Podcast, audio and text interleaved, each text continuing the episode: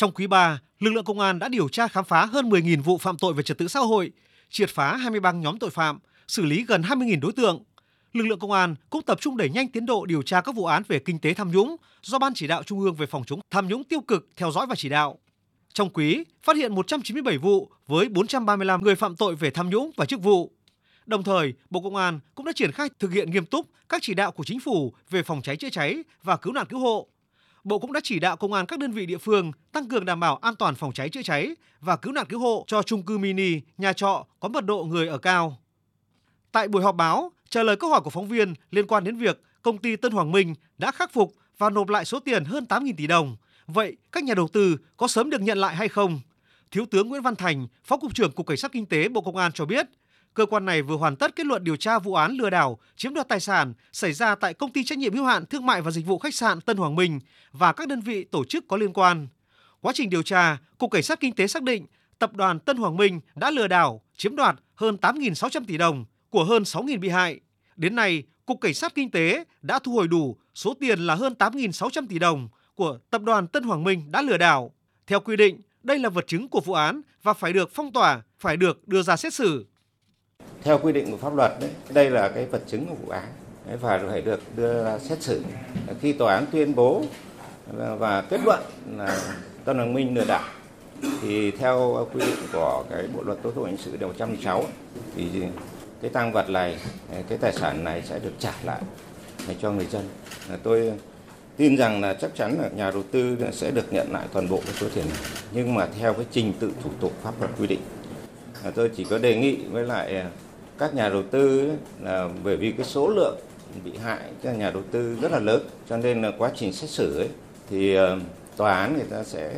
giả soát từng nhà bị hại một cho nên là bị hại là theo dõi chặt chẽ cái quá trình truy tố xét xử cái vụ án này để ờ, được ờ, bảo vệ cái quyền lợi của mình. Trả lời câu hỏi của phóng viên liên quan đến vụ cháy trung cư mini ở phố Khương Hạ, quận Thanh Xuân, Hà Nội, có điều tra mở rộng vụ án hay không? Thiếu tướng Nguyễn Thanh Tùng, Phó Giám đốc Công an Hà Nội cho biết, cơ quan điều tra đã khởi tố, bắt tạm giam thời hạn 4 tháng đối với bị can Nghiêm Quang Minh là chủ của trung cư mini nơi xảy ra vụ cháy để điều tra về tội vi phạm quy định về phòng cháy chữa cháy. Thì cơ quan cảnh sát điều tra cũng đang phối hợp với các đơn vị liên quan để tiến hành làm rõ vụ án và đồng thời mở rộng à, diện xem là đối tượng à, Nghiêm Quang Minh này có đồng phạm liên quan hay không và liên quan đến nhóm của quản lý nhà nước thì có vi phạm hay không và có đủ căn cứ để xử lý hình sự hay không. Theo quan điểm trên tinh thần là không có vùng cấm, không có ngoại lệ. Và vụ án này thì chúng tôi cũng đã đăng ký để đưa vào diện của thành ủy theo dõi và chỉ đạo.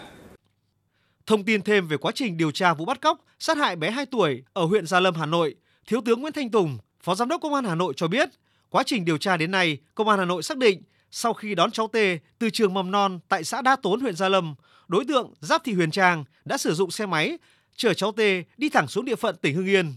Khi di chuyển, Trang sử dụng nhiều số điện thoại khác nhau để gọi điện nhắn tin cho bị hại đòi số tiền chuộc.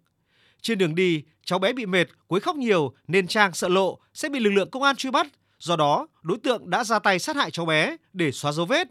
Quá trình lẩn trốn, bị các lực lượng chức năng công an giáo giết truy bắt nên Trang đã củng quẫn nhảy cầu tự vẫn. Hiện nay, Công an Hà Nội đang tiếp tục mở rộng điều tra xem có dấu hiệu của đồng phạm hay không. Nếu không có dấu hiệu của đồng phạm trong vụ án này thì theo quy định của pháp luật, cơ quan điều tra sẽ đình chỉ vụ án vì bị can đã chết.